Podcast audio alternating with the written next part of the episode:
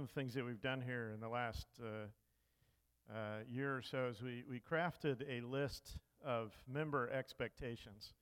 If you were in the class that Jerry taught about this, and you'll be quite familiar with all of them, but uh, if you're not, if you're curious about what our member expectations are, you can pick up one of these cards out in the foyer.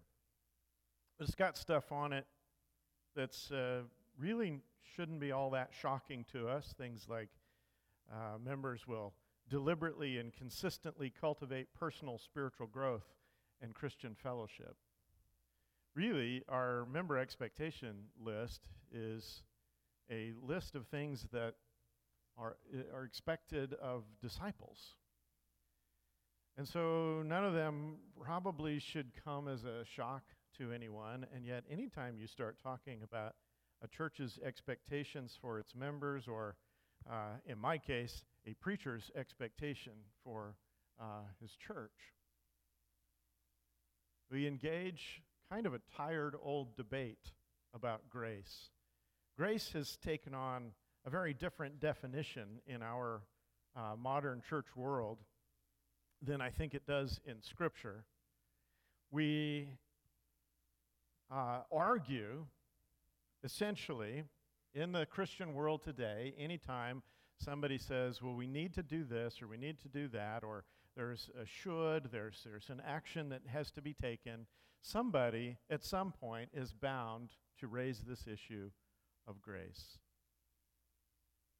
And it really doesn't matter where what the source of it is. We could, we, could, we could look at the Gospels, we can look at the teachings of Jesus where he says, Go and do this, and we'll say, But grace. Because grace is our exit strategy, grace is our get out of jail free card. And so this morning, as we talk about, we're going to be talking about work.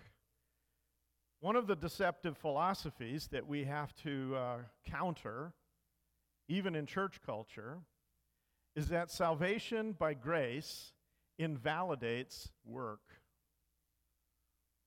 We've come to this point where anytime, anytime we have a conversation about what it is that believers need to do, it is rejected out of hand as some sort of violation of the principle of salvation by grace.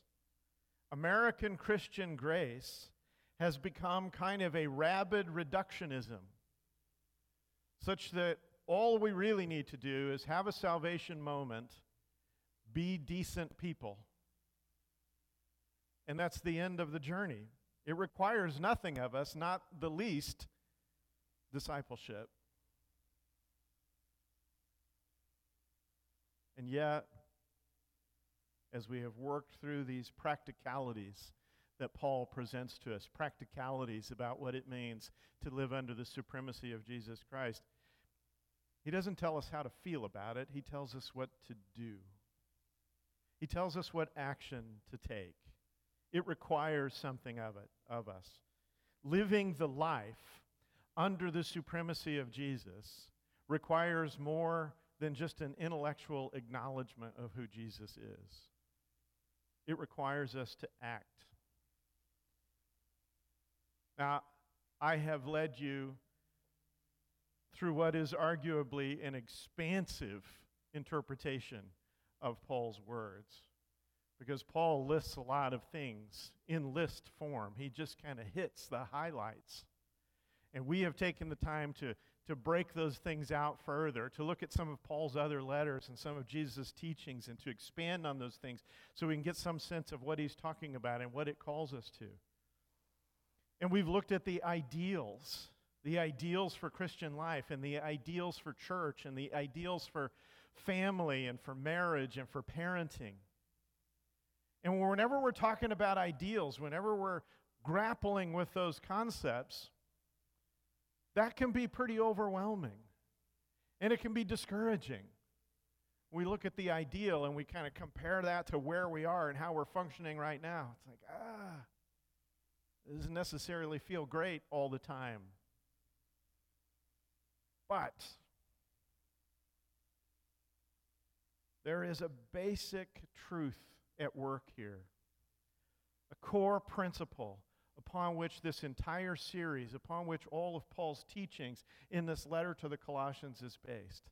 And it is this insane idea of the supremacy of Jesus Christ, that Jesus comes first in everything, that he is the better idea, that no matter what it is that I'm asking, no matter what brokenness I'm experiencing, be it my brokenness or the brokenness of my marriage, the brokenness of my family, the brokenness of my church, no matter what it is,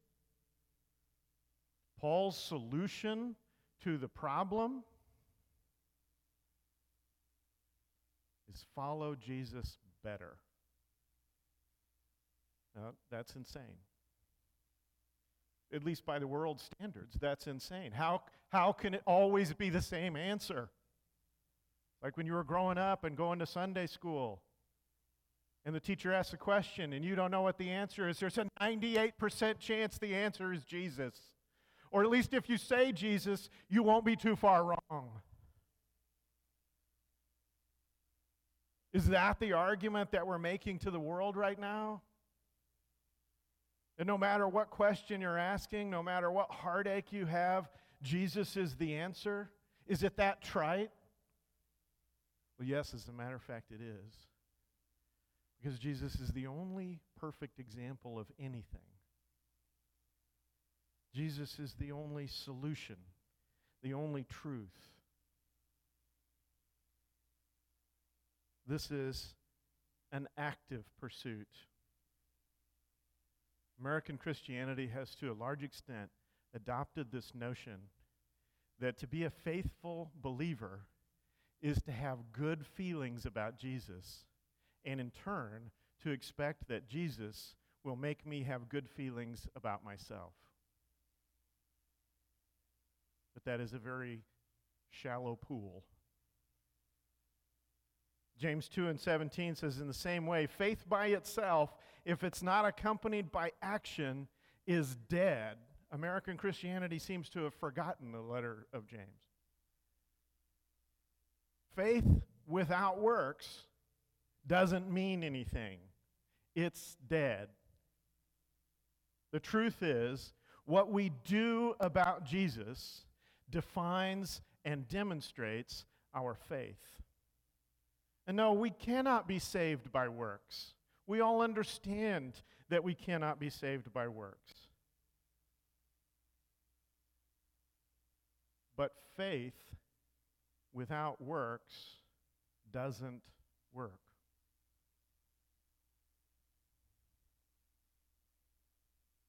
If we are not acting on the tangible reality of what it means to follow Jesus, then really it's revealing how little faith we have. And can I just say this morning, by way of confession, that I struggle with this personally all the time. I look at my life and I begin to recognize how little faith I actually have, how little faith I'm actually bringing to bear. And I have watched Jesus lead me and my family through so many trials, so many difficult situations, so many situations and opportunities. And in hindsight, I can look back and go, look what God was doing all of that time. And then when I turn around and look into the future or attempt to look into the future, guess what I find in myself? I find doubt. I'm trying to control things, I'm trying to manage things for my future because I still don't have the faith to recognize that what Jesus has done for me in the past, he will continue to do for me.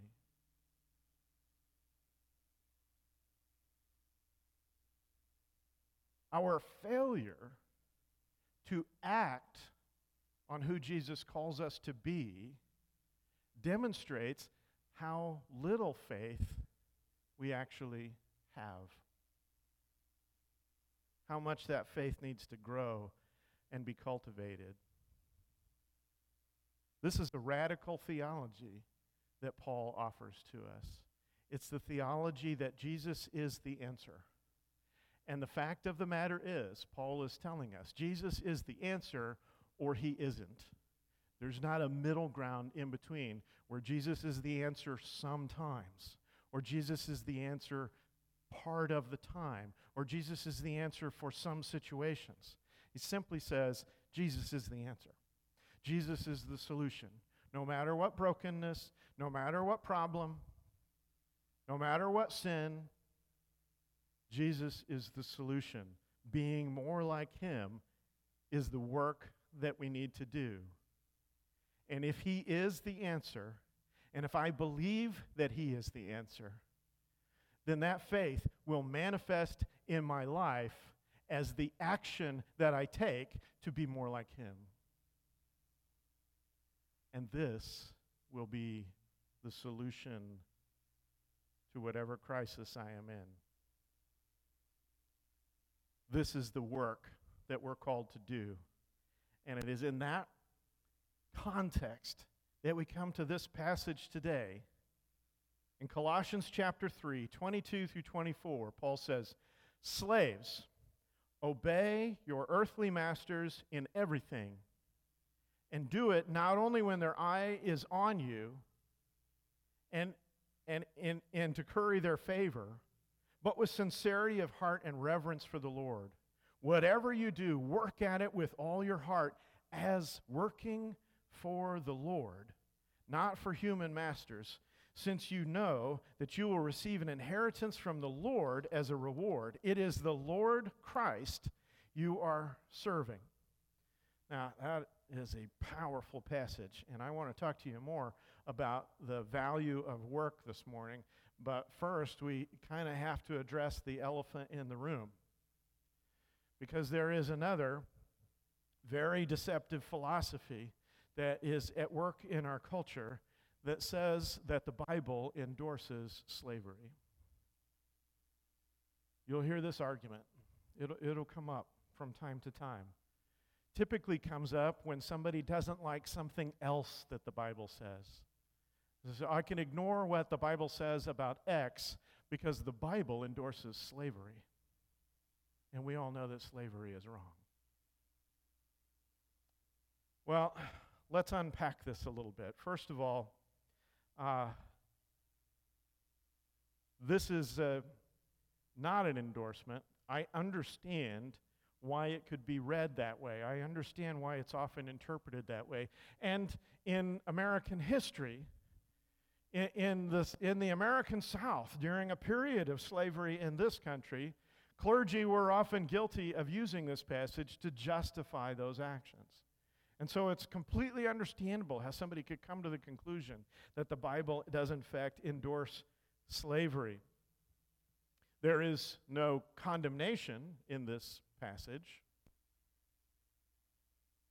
And it actually has the gall to tell slaves how to behave in relationship to their masters. Well, there's a few things that we need to understand. First of all, most Roman slavery, very, very different from the slavery that we know about from the 17th and 19th century. That's not to say that slavery in Rome wasn't oppressive, that it wasn't miserable and cruel at times, but it was just very, very different. It was not generally race based, for instance. It's very common that the slave in your household be the same ethnicity and nationality as yourself. And it was, uh, it was primarily class based. It is what we would call uh, indentured servitude. In fact, some of your translations may have translated it servant or bondservant. So it's, it's, kind of a, it's kind of a different dynamic. And the truth is that the Bible allows for servitude as an economic reality. Now, pay very close attention to the vocabulary I'm using here because I don't want us to misunderstand. Allowing something to be is very different from endorsing it. The Bible allows for this servitude as an economic reality that a lot of people exist with. That doesn't mean that the Bible established this system or that the Bible is saying that this system is a great idea. The Bible is simply acknowledging that this is happening. Now, in Rome, this servitude was the state that uh, people found themselves in generally for a couple of different reasons. One is that they were members of a defeated army, a defeated military group. And so, if you're a def- defeated military, all of your possessions have now been forfeited to the Roman Empire, and you are destitute. The other folks that often ended up in slavery were people who were destitute already. They were extremely poor. And so, two, two primary ways by which people became slaves. One, which, one was they, they lost a battle, the other was they were so poor that either they sold themselves into slavery or their family sold them into slavery. Kind of crazy, but all of these things uh, did happen. Servitude in Rome, and I know this sounds really callous to say, but servitude in Rome is a kind of a really terrible form of societal welfare. In other words, people who ended up in slavery were choosing this over the worse options. And the worst options were death, jail, and begging. Slavery was the Roman safety net for what it's worth. Now, I know it's very difficult for us to imagine a situation in which that safety net would be one worth taking. But that, that is, in fact, how the society was structured. And slaves in Rome, while they were considered property of their masters, did have uh, some interesting rights. They could buy themselves out of slavery. They were allowed to earn money, unlike uh, slaves in early American culture. They could earn their own money and, and buy their way out. They were often very professional people. In Rome, the uh, accountants and doctors were typically slaves. Uh, for what you pay for your doctor's bill now, you might appreciate doctors who live at that end of the cultural spectrum. Very different kind of scenario. Uh, and even though they were property themselves, slaves could manage property and profit from it. The property technically belonged to their owners, but they had full sway over it and could, uh, could make a profit off of it and use that profit towards purchasing their own freedom. The truth is, the Bible strictly regulates servitude to the benefit of the servant. Now, we've been talking primarily about Roman servitude, Roman slavery, but we know that this servitude also took place within Israel. And the law of Moses allows for this servitude but strictly regulates it. And in fact, provides a great many provisions for the poor to sort of prevent this from ever happening. There were a lot of steps, a lot of things that were available to you under Mosaic law to keep you from falling into such dire straits that you might end up in slavery. And yet, some people still did. And they would sell themselves or they would sell family members into slavery to other Israelites. But there's a couple of interesting things that you see about this that make it really different from the kind of slavery that we imagine and that we've, we've been encultured to think of. This slavery was voluntary. In other words, you could not force it on another person. That person had to choose this. It was temporary in the sense that slaves all had to be released in the Sabbath year. So the most time that you could serve as a slave without being at least afforded the opportunity of release was six years and mistreatment of slaves was absolutely prohibited by the law of Moses. So, the truth is, the Bible specifically condemns abusive forms of servitude. For instance, kidnapping someone in order to sell them into slavery under the law of Moses is a capital crime. In other words, the kind of slavery that we're familiar with, where we go to another continent, kidnap people, put them on boats, bring them over here, and sell them into slavery, expressly forbidden by the law of Moses. You cannot force people to enter into this.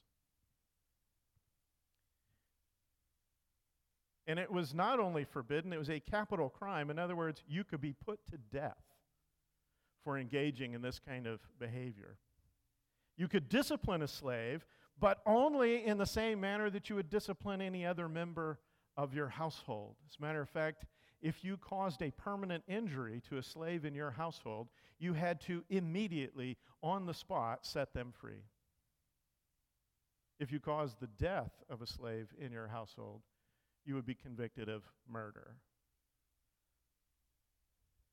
All this, uh, the law of Moses allows for this as an economic condition, but strictly regulates it. In regard to Rome, Paul does, in fact, condemn the slave trade uh, in 1 Timothy. But understand this the gospel mission is not first and foremost political. The gospel does, in fact, have the power to transform societies and to transform governments and to change policies. But it always begins with people, it always begins with disciples. That is the beginning place of the gospel. And yet, Paul does, among that community of believers, uh, begin to address the problem at work here. So at the end of Colossians chapter 3, beginning of chapter 4, he says, Anyone who does wrong will be repaid for their wrongs, and there is no favoritism. Masters, provide for your slaves with what is right and fair, because you know that you also have a master in heaven. Or, perhaps more to the point, he says in Galatians 3:28, there is neither Jew nor Gentile, neither slave nor free, nor is there male and female, for you are all one in Christ Jesus. The theology that Paul presents us with is this that we are all created equal, and regardless of how divergent our path may have been since we entered into this world, in Christ we are equal again. In Christ we are all the same. The truth is, the Christian ethos undermines slavery, and it led to its demise in the Western world. This very Christian tenet, this idea that we are all created equal, an idea that simply did not exist in the world before it was introduced by Christ Himself. This tenet that we are the same, regardless of race, gender, or class, undermines servitude, particularly in its most abhorrent forms, but it makes all servitude essentially untenable, distasteful. And so, from William Wilberforce to Martin Luther King Jr., it is faith in Jesus Christ that has conquered the ugliest forms of bigotry and slavery. And yet, servitude persists. Servitude is an economic reality. Are you in debt? Do you have to pay somebody? You have to pay them interest? Do they have the power, if you don't pay them, to make your life kind of miserable? then you know a little taste of servitude. Do you pay taxes? You pay taxes to a government that often acts in its own interests and not yours, and you still have to pay your taxes? Then you know a taste of servitude. Are you dependent on an employer for your livelihood? And you know a taste of servitude. This is our economic reality that things are unbalanced. And we cannot really complain because we have been largely protected. We haven't ever experienced the worst of servitude. And yet, even from our privileged position, we can look and see that the world is out of balance. We can see that things are not fair. We can see that class and wealth buy you power that not everyone can enjoy, regardless of whether or not it is deserved. And here is where another deceptive philosophy crops up. It is this we think that life is not fair because some people have more than they deserve. True enough. There are some really nerdy guys out in California who make billions of dollars managing little bits of data on the interwebs, who control social media and make more in any given afternoon than you and I will make all year. And these people, these people who never do any hard labor at all, who never do any real work, taking it upon themselves to decide for you what you can say and not say on their forums. In essence, they have decided what is true, and they will define it as they will. The government of our free society can mandate or threaten to mandate that you get a vaccine that may or may not make you immune to COVID 19. But guess, guess who will be immune? The multi billion dollar manufacturers of those vaccines will be immune from any prosecution. We've already decided this. The government has already decided this on your behalf.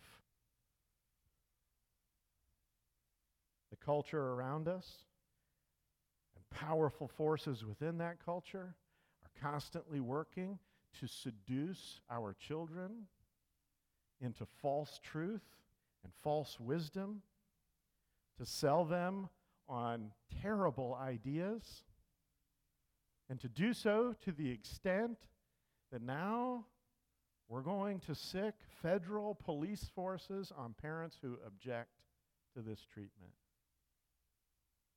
These are all things that are, are happening right now in our culture one of the most powerful, strongest, freest cultures in the world. All of those things are happening right now. All of those things are taking place. Things are out of balance. the psalmist says in Psalm 10 In his arrogance, the wicked man hunts down the weak, who are caught in the schemes he devises. He boasts about the cravings of his heart. He blesses the greedy and reviles the Lord. In his pride, the wicked man does not seek him. In all his thoughts, there is no room for God. In other words, the psalmist says, the wicked prosper. Often, the wicked prosper at the expense of the righteous. And that's unfair. That's out of balance. And the world is perpetually out of balance. And we, although we have been sheltered from the worst of it, we can see it. But consider this when Paul speaks to people who are at the bottom of Roman society, people who have virtually no opportunities in the sense that we have opportunities, people that have no freedoms in the sense that we have freedoms. People who have adopted, accepted a level of servitude that you and I would find absolutely intolerable. And what is Paul's very first advice to them? What is his counsel? He says, Live for Jesus. First, before you do anything else, live for Jesus. Now, we, we are at work. We have our mission to perform in a culture that is filled with people who are going to live for Jesus when they get around to it, who are going to live for Jesus when it becomes more convenient, who are going to live for Jesus as soon as they get some of their own stuff worked out and, and taken care of. What Paul says to the people who have nothing, who are at the bottom of the culture, who already live in a situation more desperate than any of us could ever imagine ourselves living in, He says, before you do anything else, before you consider any of your options, live for Jesus. The truth is, life is not fair because grace is more than anyone deserves. In Christ, we will not get what's coming to us. And thank God for that. We will not get what we deserve. The grace of Jesus is, by definition, unmerited and unearned. We will receive an inheritance. We will receive sonship. We will receive love. We will receive glory. None of it did we deserve. Christ is not about the business of making life fair. He's about the business of tipping the scales such that all the unfairness is in your favor. That you have more than you ever earned. Grace is not the absence of work or effort. Because if we really believe in what Jesus is doing, what he has done, then, then we will strive, we will work all the harder to please him. In Christ, hope is the thing that's out of balance. Hope. Such that those who have lived the most desperate existence have the most cause for joy. Because in Christ, things will be made more than right. Paul says in Galatians 4 7, he says, So you're no longer a slave, but God's child. And since you are his child, God has made you also an heir. This is not fairness, this is a disproportionate goodness. And yet, all of our mythology about equity persists. We're still trying to make everything even, still trying to give everybody the same outcome. And so we arrive at our last deceptive philosophy for the morning. You'll love this one. Jesus was a socialist. Jesus was a social, yeah, this comes up with surprising regularity in the media and in academia. Jesus was a socialist. Because Jesus was uh, kind to the poor and Jesus was critical of the rich, that must mean he's a socialist. Now, I'm picking on socialism this morning. I, I could pick really any economic or political system, and you could substitute that into this sentence. Because the reality is that for whatever reason, Human beings, as they try to justify what it is that they're doing, have always, at some point, arrived at this argument that Jesus would be in my camp. Jesus would agree with me on my system of government, my economic system, my social uh, order. But it is particularly interesting that socialists and their kissing cousins, the communists, would claim Jesus because both of those systems tend to be anti religion systems. They, they reject religion, and they reject religion for one major reason. Both of these systems require that we surrender everything, all personal property, over to the government and let the government manage it for us because government manages things so well.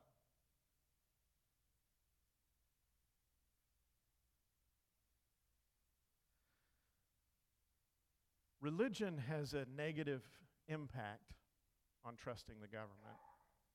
When we put our trust in God, we tend to we tend to be competing with the power of human authority. Beyond that, though, Jesus offers no wealth redistribu- redistribution plan.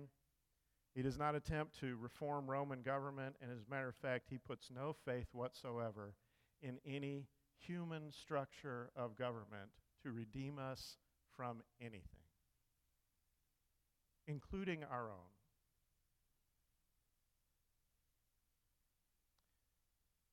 See, the truth is that Jesus is far more interested in spiritual formation than he is in politics. Rather than looking as we so often do, and in our culture it has become a religion unto itself, rather than looking to government to make policy changes that will somehow improve people's lives and transform societies, that will save us from ourselves, even, even when we don't recognize the things they're doing as being beneficial to us, it's still okay because they know what's good for us better than we do.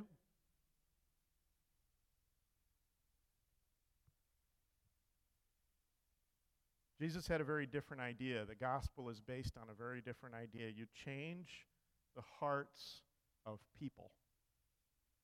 You change the hearts of men. And if you change the hearts of men, you begin to change the society. And if you change the society, eventually you change the world. You see, we do, as believers, as followers of Jesus, we do work for justice. But it's not like any justice the world has ever known.